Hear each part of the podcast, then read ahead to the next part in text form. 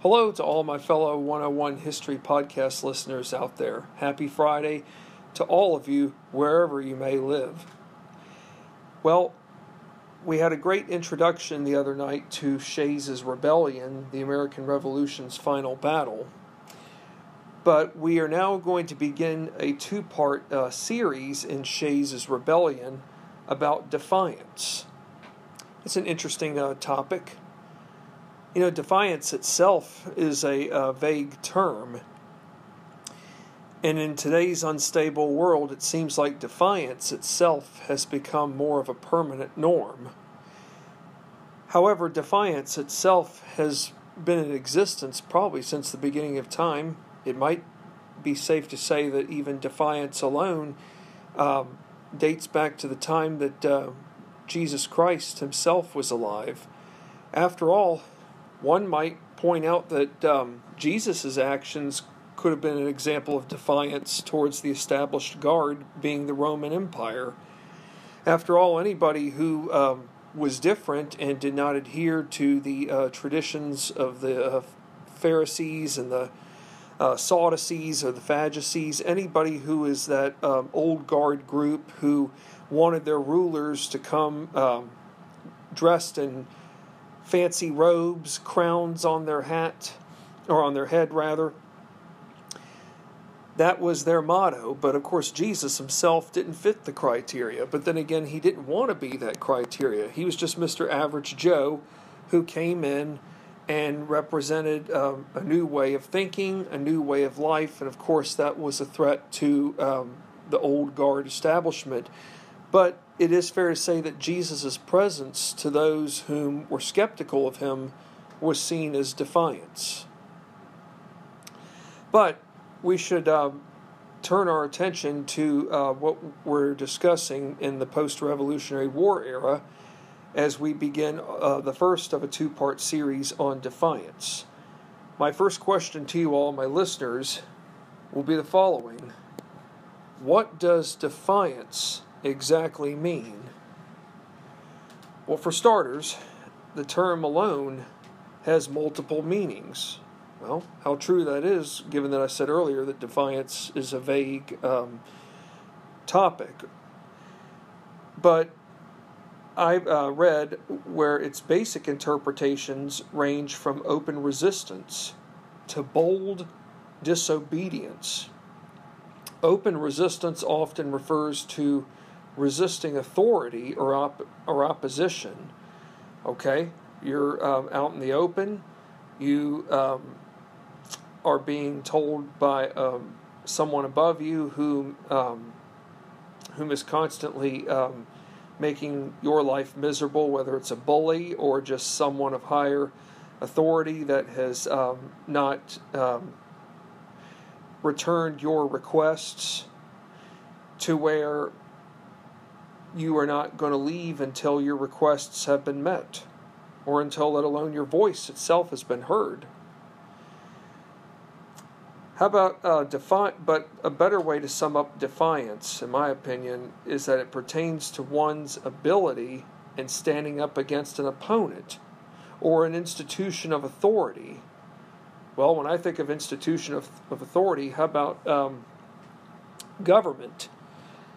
If I'm not mistaken, um, didn't the 13 colonies, most notably um, Massachusetts, given that Massachusetts was the um, the cradle of American independence, didn't the people of Massachusetts um, go above and beyond to um, stand up to oppre- to an oppressive institution of authority? How about the crown? How about Parliament? After all, Parliament was passing those measures without the direct consent of its subjects, the people, aka the colonists. So, that to me is an example of where the people of Massachusetts took it upon themselves to demonstrate defiance, not just so much in voicing opposition towards um, such measures like the Stamp Act or the Townshend Acts, but they also took up measures by um, dumping chests of tea into the Charles River in December of 1773. How about um, tarring and feathering those whom were um, loyal to the crown. So let's move forward um, into now the 1780s, which is where we're going to be, most notably um, in the mid 1780s. But before we really concentrate on the mid 1780s, we should um, learn a little bit about 1780. Even though in 1780 the American Revolutionary War hasn't come to an end, but in 1780, I'll just mention it right now, Massachusetts has established a new constitution, a new state constitution, that is. So we'll uh, discuss that here shortly, but let's just keep it in mind because it will come into play. My next question to you all is the following Was more than one region of Massachusetts in rebellion before and going into 1786? Yes. However, in 1786, the majority of the rebellious activity in Massachusetts was taking place took place within the western part of the state.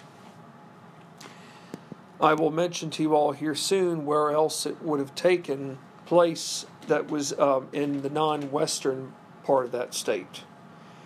Now, western Massachusetts, when I think of that area, I think of it as areas that are 50 miles and further west of Boston, which is obviously is the capital of Massachusetts. Western Massachusetts, do you all think that that region is um, rural, and by being rural, is it safe to say that it is predominantly farm country? Well, how about an answer to both? Yes, it's rural and it is predominantly farm country. It turns out that western Massachusetts has a majority of the state's population. Does anybody want to take a guess at what the percentage of the state's population in western Massachusetts may be? I'll give you some choices. Choice A, 80%. Choice B, 90%. Choice C, 85. The answer is 85. So we're looking at a population of around 85% or more in western Massachusetts. The uh, family farm properties com- comprised or rather revolved around small family farms. So the small family farms, it could be fair to say that maybe the acreage of these farms could be maybe at the minimum 20 acres. That's not to say that there could be some family farms that could be more than um, 20 acres. But when I think of a small family farm, I'm thinking at best probably 15 to 20 acres um, as the best uh, 101 example I can provide. However, um, I did see on a map online of Massachusetts that in modern day times there are uh, seven regions that make up the uh, the state. But as for Western Massachusetts, it's not just Western Massachusetts. In today's time, there are three regions that that uh, comprise uh, Greater Western Massachusetts. You have Central, which is where towns like Worcester are then you have the Pioneer Valley, which is in the middle between the central and Berkshire, Berkshire regions. Uh, the Berkshires um, are the furthest most point in western Massachusetts. That region is right along the Massachusetts New York state line. That is where the Berkshire mountain range is. So, uh, farm owners in western Massachusetts were known as yeomen. You know, I've heard of that term yeoman before, uh, especially at uh, Jamestown. Uh, that is Jamestown, Virginia. Uh, long story short, it turns out that uh, Captain John Smith, uh, he came from a, a yeoman family. But in Massachusetts, the yeomen were referred to um, really as men whom were holding and um, cultivating their property they were basically working a small landed estate. Okay? That, you know, may not be the grandest, may not be the most top of the line, but it is a small landed estate. 15 to 20 acres at minimum, but that's not to say that it, it could exceed the threshold of minimum being 15 to 20 acres. Then you have um, male workers referred to as laborers. However, yeomen and laborers in western Massachusetts go hand in hand. The laborers are the sons of the yeomen whom were next in line for working the family land. Interesting contrast between uh, laborers and what was referred to in Virginia for years as primogeniture. Primogeniture in Virginia basically was a practice where the eldest born um, male son per um, well to do families would receive um, the largest share of uh, land inheritance upon the death of the father or just upon inheritance in general. But of course, by the time Thomas Jefferson became governor of Virginia, he abolished uh, that practice of primogeniture. I don't know if I can really make a true comparison with the yeoman and the laborer with primogeniture, but there are a few similarities, considering that the laborers, being the sons of the yeomen, were next in line for working the family land. Were many farm families throughout western Massachusetts successful at being self sufficient? When we think of self sufficient, folks, how about being independent? How about uh, being less reliant upon, say, government or less reliant upon neighbors for assistance. You know, I would like to believe that um, many farm families in western Massachusetts did everything there was to be self sufficient, and that can be true. But unfortunately, many of these families were never really able to achieve 100%, um, a 100% um, successful uh, operation at being completely independent, or let alone self sufficient. However, each village did have basic essentials for everyday um, use, such as a blacksmith for forging the iron, or for forging iron, I should say, a tanner whom would make buckskin out of deerskin, the wheelwright who made carts and wagons, the cooper who made barrels, to a midwife whom would arrive at all hours of the night to help with childbirth.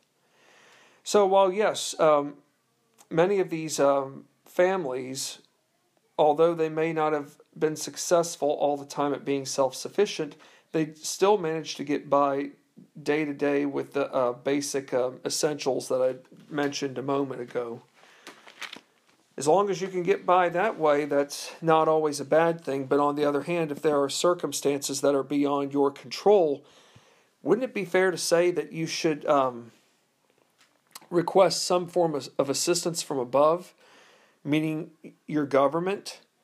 And where is the government in Massachusetts, folks? It's been the capital of Massachusetts for years, Boston. Was uh, Let's find out about this man. Um, was Dr. Nehemiah Hines of Pelham, Massachusetts, a specialist in other areas besides medicine? I'm sure many of y'all are thinking to yourselves now, um, who is this man, uh, Dr. Uh, Nehemiah Hines? I mean, after all, um, how is he uh, connected with, um, say, Daniel Shays? Well, we'll find that out here soon, but nonetheless, let's talk about Dr. Nehemiah Hines here. He sounds like he's someone of a prominent status. Well, for starters, he is. And uh, Pelham is um, in western Massachusetts. It's uh, west of Worcester. But is Dr. Hines a specialist in other areas besides medicine? Yes. Come 1786, he became a town leader including the town moderator. He had previously served as a selectman, and what we know uh, a selectman as being someone who is a local government board member. Dr. Hines and the selectmen were Pelham's chief administrative officers. Might be safe to say that they might as well have been a jack of all trades. It turns out that Dr. Hines and the uh, and the other chief administrative officers were responsible for seeing to it that the town's children were educated, including laying out bridges and roads. how about that? They might as well have been considered to be board of supervisor members of their time. The officers were also required to protect the town against outsiders.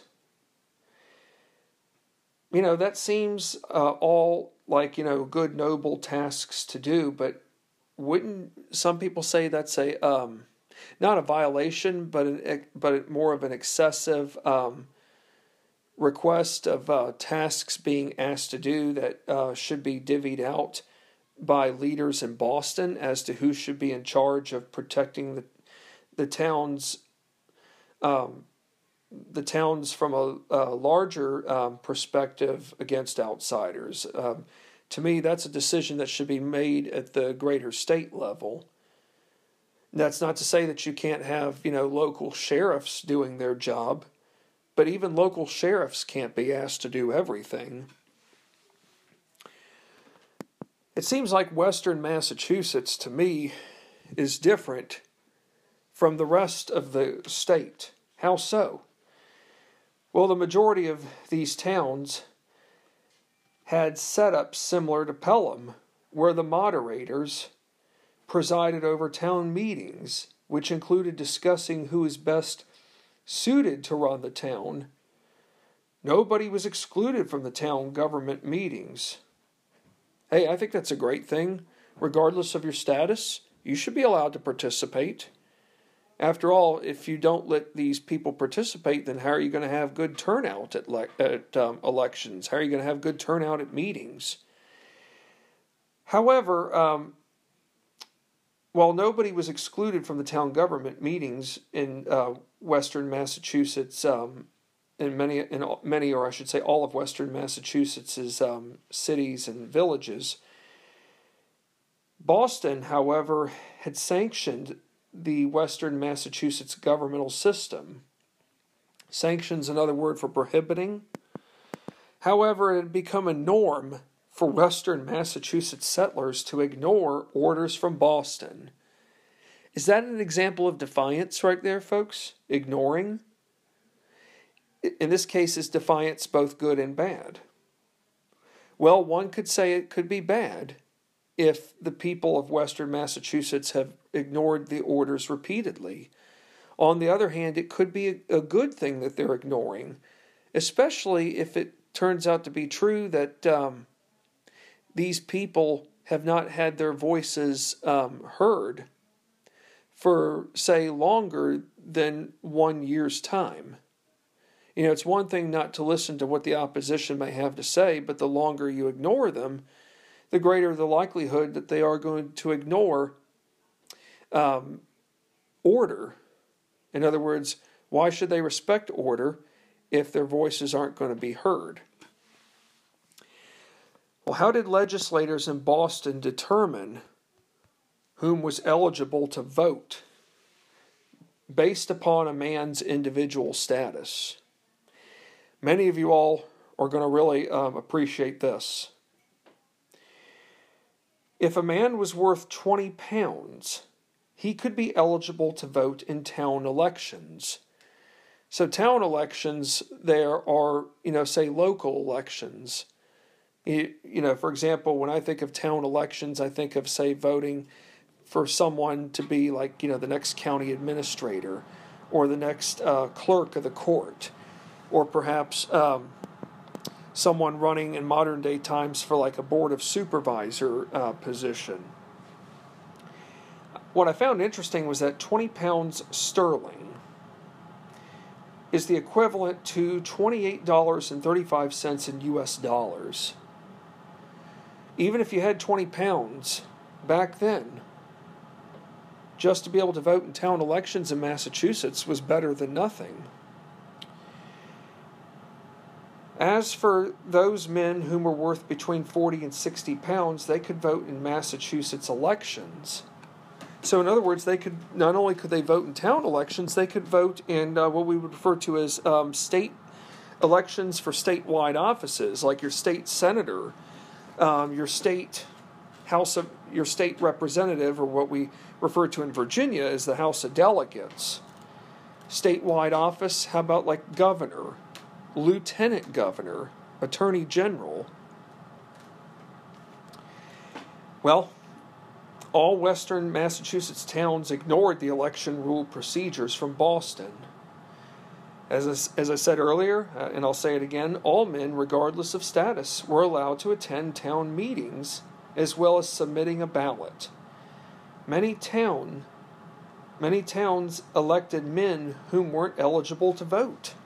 Hey, um, I don't see anything wrong with electing men whom weren't eligible to vote, considering that uh, it seems like Western Massachusetts is um, its people aren't being treated properly. So hey, it might be fair to say at this time that shoot, maybe the people of Western Massachusetts ought to just form their own separate state.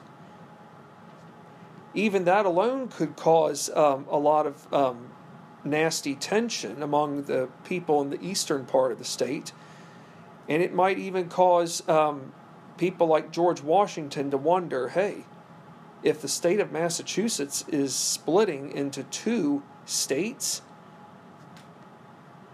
could that lead to um, potential anarchy? Maybe.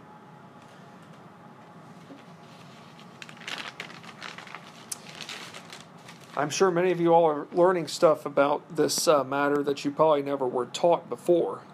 And you know what? I think that's a great thing. Just when we think we've learned everything there is to know about a subject, we're always being reminded that there's something else out there that's new to be discussed. Whom exactly was Dr. Nehemiah Hines's neighbor? In other words, rather, I should say, whom exactly was Dr. Nehemiah Hines neighbors with?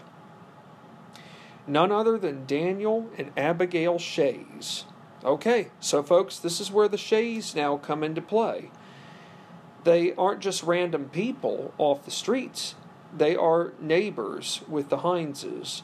They may not live next door to them, but they are along. They live along the same stretch of road. That is, uh, both of these uh, families do. Was Daniel Shays from Massachusetts, and did he serve in the American Revolutionary War? Uh, the answer to part one is yes. Daniel Shays was born in Hopkinton, which is located outside of Worcester. He was born between April um, between April and August of 1747. That means he's only four years younger than Thomas Jefferson. He would have been four years older than James Madison, 12 years younger than um, John Adams and Paul Revere, and 10 years younger than uh, John Hancock. Just to name a few um, other prominent people who were either born just before he was or uh, right after. He is the second of six siblings. He spent his early years as a landless farm laborer. Hey, you got to start somewhere if you want to make a name for yourself. I mean, nothing will be handed to you, but you do have to start somewhere, even if it means beginning landless. In 1772, two years after the infamous Boston Massacre incident happened, 1772, Daniel marries Abigail Gilbert. They become parents to six children and reside in Brookfield outside of Worcester. As for whether or not uh, Daniel Shay served in the American Revolutionary War, uh, that answer is yes. He rose to the rank of captain in the 5th Massachusetts Regiment, or, the, that regiment being a part of the Continental Army, by 1777. He was involved in the siege of Boston. He fought at Bunker Hill as well as Lexington and Saratoga. And of course, Saratoga is important uh, for one. Um, it was the battle that basically um, secured I wouldn't say so much for one, it was really the battle that allowed the French to be per- ultimately persuaded by Benjamin Franklin to come fight along our side. And to think that um, Daniel Shays was a part of um, this battle, it's probably very likely that he would have um,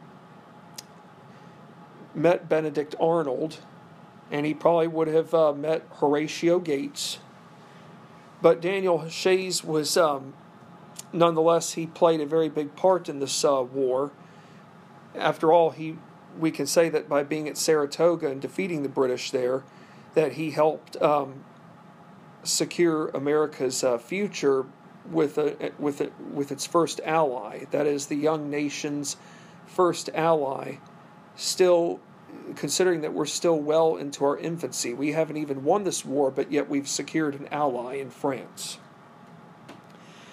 Did the Hines and Shays families have much in common?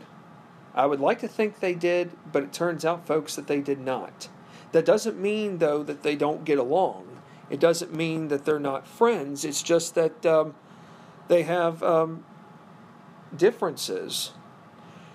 It turns out that the Hines family had far more long term roots or ties to Pelham, where someone within the family was either elected selectman or moderator, whereas the Shays family were newcomers to Pelham However, Daniel uh, was no stranger to uh, public service. When the family, when his family moved to Pelham, he served on the Pelham Committee of Safety.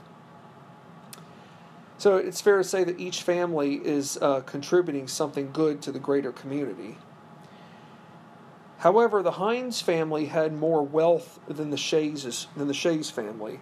The Hineses owned a farm containing more than a hundred acres the Hines family ranked in the top 5% of uh, Pelham, and their, their assessments, or I should say rather, economic value was three times greater versus what the Shays family had. So, I, you know, think about it. The Hineses are in the top 5% of uh, Pelham assessments. I think that would be the equivalent of saying that they would be like in the wealthiest one to two percent of society. And it's not so much that they that the family alone owns more than hundred acres. The Hineses also own um, a tavern, and you know he's a doctor, so he obviously um, is bringing in some form of good, steady income from his practice. So not only being a doctor is to his advantage, but owning a farm and a tavern also add greater um, asset and wealth. It's interesting. He's at the the, the Hineses are at the top of um, Pelham assessments, but yet at the same time, it's almost as if they're not being appreciated for how they've contributed to the greater society of Massachusetts from those living um, east, well east of them aka Boston. The Shays family, however, ranked in the second 20% of the town assessments. Okay, well, sometimes it's good to come in distant second, and the Shays family somehow is contributing also. We're going to uh, pay very careful attention now to July of 1786. What's important about July 18th, 1786? Well, what I find interesting about 1786 now is that we are ten, we've just celebrated. Well, I don't know if people are eh, went out and um, had barbecues and picnics. I don't even think they would have even come close to doing anything that was fireworks related. We did, on one hand, mark 10 years of independence from England, but yet we're still living under our own fledgling system of government that within a matter of time may no longer exist.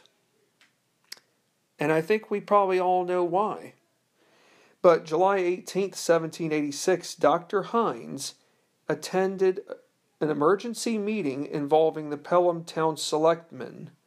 The meeting itself was triggered by news from Boston. Well, this news obviously isn't good. But let's find out why the news isn't so good, folks.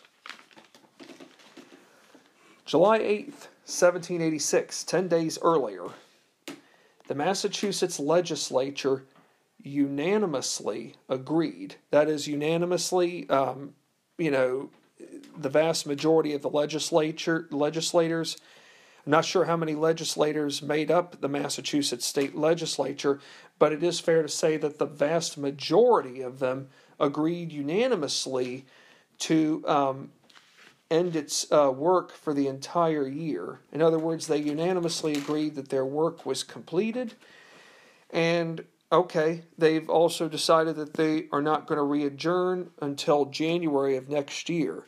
So here we are, July 1786. That means, technically, in a sense, folks, that um, seven months from now, that's when we'll decide, six to seven months from now, that's when we're going to decide to reconvene. Six months, rather, I should say. So, you know, a lot can happen in six months. You know, it's one thing to say that, oh, well, we've completed our work and we won't re adjourn until the start of the following year, January 1787. But that's not to say that in the eyes of others, that work had not been finished. This decision upon the Massachusetts legislature infuriated Dr. Hines as well as the selectmen of Pelham. Here's the question we're all um, itching to know the answer to the question that we're itching to know. Had the Massachusetts legislature in years past adjourned without addressing the needs of, the, of Western Massachusetts's people? Yes. Unfortunately, yes. To make matters worse, com- communities throughout Western Massachusetts had issued multiple petitions that were polite but every time these peti- petitions were issued and sent to Boston, they got rejected. It, it, you know, the people of Boston, most notably the legislators to the east, don't really seem to give. They don't really seem to give a damn, pardon my French, about what's going on to the west. And it doesn't help, too, that uh, the economy's in turmoil in western Massachusetts. So, if the economy there is in turmoil, is, is it fair to say that the state government is doing nothing to resolve the matter? Yeah, it doesn't make it right, but they're doing nothing about it. So, I want to challenge you all right here to a series of questions Let's pretend as though we are the people of Western Massachusetts. We've got a lot of questions now to think about. Such questions arose from various petitions previously addressed. Okay, let's listen to one of them right here. How were farmers to pay debts and taxes with hard money when none was available? When I think of hard money, how about paying back a debt like in sterling or like a Spanish millet, a coin that could be uh, cut into eighths. Very few people in western Massachusetts can even come close to obtaining hard currency. So, if you can't afford hard currency, what is the only kind of money you would even be able to afford? How about um, paper money? Of course, paper money doesn't have the same kind of money as hard currency.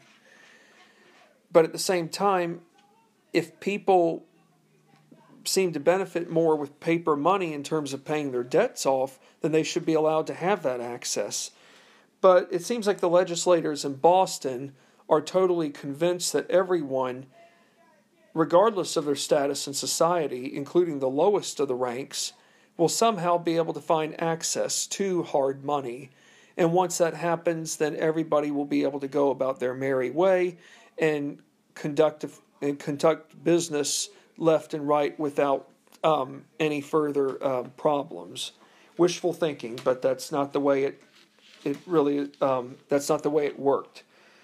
Uh, why did hard-working, law-abiding men have to deal with multiple hurdles in the court system? You know, regardless of the matter that you're trying to resolve, why should you have to go through so many loop, loopholes when you might only have to go when it should only require one level of um, of uh, jurisdiction, one level of um, mediation? Why have to go through other loopholes?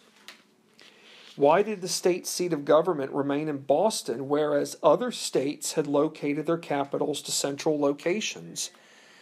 Boston is along the um, harbor. You know, we look at uh, capitals in Virginia in the past. Williamsburg was um, in the Tidewater region. It wasn't right along the water, but it wasn't far from the water. The capital of Virginia is now Richmond. It's been that way since 1780, but it was relocated, and largely in part because uh, men like Thomas Jefferson were truly convinced that by relocating the capital further inland, it would prevent uh, the British from invading.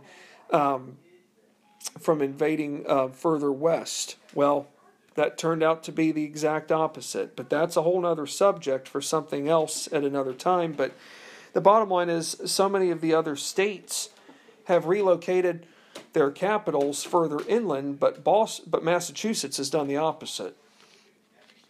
Was all this done to prevent Western Massachusetts' people, not just so much the people, but their representatives, from getting to Boston, considering the distance and travel being lengthy? In other words, uh, when you go to extreme, go to the furthest points of western Massachusetts, like Springfield, for example, that could be at least a five-hour drive from in today's time from Springfield to Boston. But in 1786, we we could be looking at at least two days' journey by horse and buggy just to get to Boston. So these are questions that we must take into consideration if we were in um, the people of Western Massachusetts' shoes. Questions per, per, per, petitions addressed involved complaints from taxes, debts, shortage of legal tender, paper money, to structure of government.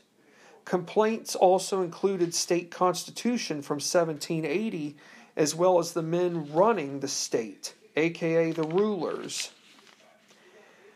Weren't elected government officials supposed to protect versus oppress its people?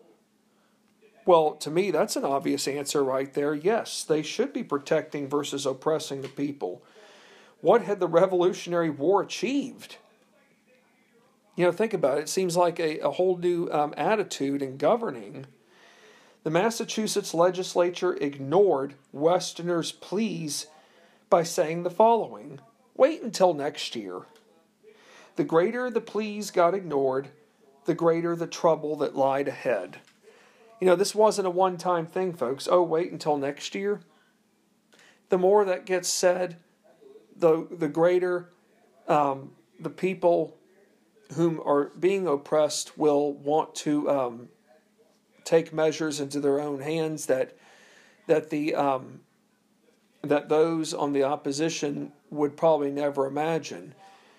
It might be fair to say that the people in Boston and in the outlying areas just on the outskirts of Boston probably not only do they see um, Western Westerners in Massachusetts or Western Massachusetts people as being inferior, they probably don't see them as the type who are probably the most educated of people. But you know what? Look at Dr. Nehemiah Hines. He's a doctor. Okay? He's educated. Um, so we will probably start to learn here soon, folks, that there are plenty of men in Western Massachusetts who are just as educated as their fellow counterparts east of them in Boston. What measure uh, did Dr. Hines and Pelham's selectmen propose to better address their grievances beyond petitions. Okay, this is where we've got to come up with new, a newer strategy. They went about forming, or I should say, establishing county-wide conventions. Okay, this is where you can get mass crowds to come together. And other towns followed Pelham Selectmen's proposal measure for getting for setting up countywide conventions in the summer of 1786.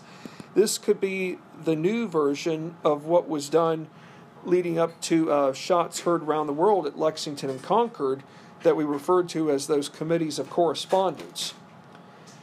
Now, the majority of these uh, countywide convention gatherings uh, were held in western Massachusetts towns, but reform in general was also supported by towns south of Boston, like Taunton in Bristol County, which had which held its convention uh, on July 23rd of 1786.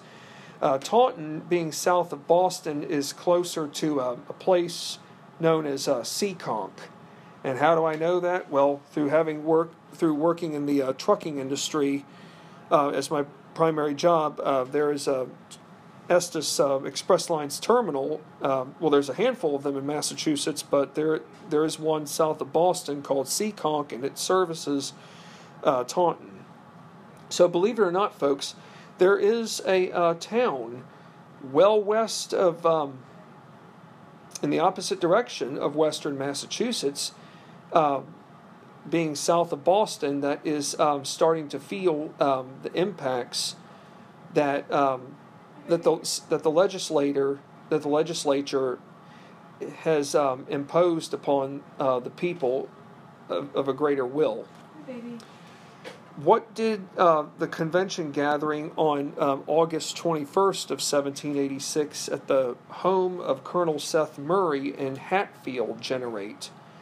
And Hatfield's a, a western uh, Massachusetts town, but this convention was probably the granddaddy of them all. It approved 21 reform articles, 17 of them being grievances. Such measures also included advocating creation of a new state constitution, reforming the state's tax system, addressing the shortage of legal tender, and how about to demanding immediate full recall of the entire state legislature? In other words, how about um, booting all the state legislators out of office? That to me is a what I might call a draconian measure. In other words, the most extreme radical measure proposed. At the same time, though, folks, what if you did um, successfully successfully recall the entire state legislature? Then how in the world could government function in Massachusetts? You talk about running the risk of greater anarchy. Yeah, I, I would say so. But do I um, empathize with the people of Western Massachusetts? Absolutely. You know, their um, voices have not been heard, and they have addressed several um, essential matters. However, demanding immediate full recall of the entire state legislature, I would find that to have been probably the most extreme of proposals. Okay? you ask all of these legislators to step aside and uh, be voted out, then whom are you going to replace them with? Let's talk about, let's think about that. What happened event wise late August 1786 involving Dr. Hinds's brother, Captain Joseph Hines, that had major significance? On the final Tuesday of August 1786, Captain Joseph Hines led several hundred Greenwich and Pelham men toward Northampton. They were met up with forces from Amherst, including the hill towns to the northwest, as well as from West Springfield to the south. Now, uh, you know, when I think of Greenwich, there I know there is a Greenwich, Connecticut, but at this point in time, folks, there is a Greenwich, Massachusetts. But I but I'm pretty convinced that that town does not exist anymore. But that's but that's my hunch. Now, when I think of, of course, when all of us real quick think of Massachusetts, we think of Boston, we think of Salem, Marblehead, Gloucester, uh, Cape Cod, most notably like Hyannis, um, Falmouth, and then you know the islands um, that still make up Cape the Cape Cod region, like uh, Martha's Vineyard and Nantucket. But when I think of Western Massachusetts, I think of you know the towns uh, like Worcester. Uh, I also think of uh, towns like uh, Springfield, and how ironic Springfield should be recognized heavily because that's where uh, Dr. James A. Naismith is from. He um, invented the game ba- of uh, basketball, and that is where the National Basketball Hall of Fame is located. There is Holyoke, and there is a college there called Mount Holyoke um, College. You've got um, Agawam. There's uh, Chicopee. I know uh, Chicopee because there, there's an Estes uh, terminal in that part of the state that uh, services um, places in western Connecticut, most notably uh, Hartford. You've got other places like um, Greenfield, uh, Shelburne, you've got Monson, Hadley, um, Whately, just to name a few. But those, but when you think of Western Massachusetts, you can think of uh, those towns in particular. And um, you know, Western Massachusetts that also borders New York State, most notably um, the capital of Albany. So, and of course you've got Northampton there as well. So yes, uh, Captain Hines um, has is leading several hundred men most notably from Greenwich and Pelham, toward Northampton, where he is meeting up with forces from Amherst, including um, men from an assortment of other towns to the northwest, as well as from West Springfield to the south. But the primary objective at stake is this, folks. They are all con- all these forces are convening upon the Northampton courthouse. They have confronted three justices the militia forces were, went about assembling successfully to where they blocked the entry doorway, keeping the three justices and the sheriff out. Captain Hines and Captain Joel Billings of Amherst demanded for the court to adjourn without conducting any official business. Why do you think they would have wanted these justices to have not conducted any official business? Well, for many of these men, it's probably fair to say that they were struggling to um, make payments, maybe just not on their properties, but payments on existing debts. And if these payments weren't made, then yes, they could have run the risk of losing everything that they had worked so vigorously hard for. And remember, folks, I think it's fair to say that 99% or let alone 100% of these men don't even have hard money, and that is hard currency to pay whatever existing debts they have uh, remaining to be paid. Uh, uh, probably all these men rely on paper money as a means for everyday survival necessity. Well, the three justices, including the sheriff, agree to shut down the court until November. This is a victory for um, Dr. Hines and um, and for um, Captain Joel Billings, not Dr. Hines, but uh, Captain Hines and uh, Captain Joel Billings. This is a, a victory for these men, not only for the leaders, but for the greater forces present. However, celebration might be short lived did state authorities in Boston start taking greater notice of rebel activity, especially after Captains Hines and Billings, their forces, considering that their forces disrupted the Northampton court? Yes. What, what do you think was the most predominant symbol of state authority in the West? The judicial system. And how so? Because the Massachusetts Constitution of 1780 never approved of the state judicial system in the western part of the state. We'll find out here shortly why um, this uh, Constitution has got so many um, flaws, or let alone got so many um, loopholes that have made Westerners in Massachusetts very, very upset and adamant on new reforms. Whom did Massachusetts state authorities turn to uh, for suppressing rebellion? Well, how about local militias? The requirement for all militiamen to respond when necessary in states' time of need. The 1780 Constitution placed limits on citizen soldiers electing their own officers Head officers were appointed by the governor and the governor's council. However, authorities were dependent on local men of property to turn out, or I should say, show up in times of crisis. What town um, after Northampton would be confronted next by angry crowds? How about Worcester? 50 miles um, west of Boston.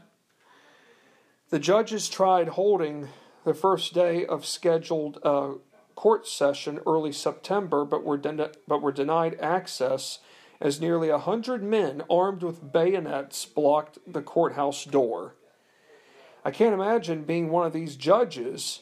Here you are trying to get entry into the um, into the court building, or what I don't know if we would consider it a modern day courthouse like we do in today's times, but I can't imagine being confronted by a hundred men armed with bayonets. Who was the Chief Justice for the um, for the courts in Worcester? It turns out he was a former American Revolutionary War um, officer, and he has held a number of high other posts. His name is Artemas Ward. Well, Artemas Ward went above and beyond to reason with the crowd, but the um, but the more unruly they became, Artemas Ward got heckled. You know, he got he had objects thrown at him, and probably the other judges did too. It's almost like deja vu in a sense with what happened 16 years earlier, the Boston Massacre, when, when the crowd started heckling objects at the eight British soldiers, only in the end for the soldiers to fire in, to fire into the crowd as a result of the crowd's unruly uh, behaviors. You know, was this incident at Worcester isolated, considering that it happened in Worcester? No. The day after, more rebel insurgents arrived to Worcester to the courthouse, that is, General Jonathan Warner, upon Governor James Bowdoin's orders, was called out to called out the Worcester militia. Here's what blew me away when I read this book back at the start of the year. Did the militia, did the Worcester militia agree to come out? No, they didn't. Rather, a majority of, the, of these militiamen joined the insurgents. In other words, they empathized with the insurgents. Perhaps many of these militiamen knew of other people who were being denied the right to have a proper say in their government. Maybe the militiamen realized that this wasn't the battle or that, that this wasn't the right battle to pick. Maybe the militiamen realized that if they did anything that was unlawful, that their names would be tarnished, not just as individuals, but their family as a greater whole would be tarnished. So the Worcester judges decided unanimously to postpone or halt all criminal and civil cases till late fall. Where has Daniel Shays been this entire time? Well, he didn't participate in any of the activities at the Northampton courthouse. He had the opportunity to do so, but he declined. I mean, we do know that Daniel Shays is a member, served in the American Revolutionary War. We do know that he is um, actively involved with the uh, Pelham Committee of Safety. Could it be at this point in time that maybe he's concerned about the overall safety and well being of uh, not just his community in Pelham, but that of greater Western Massachusetts? Absolutely.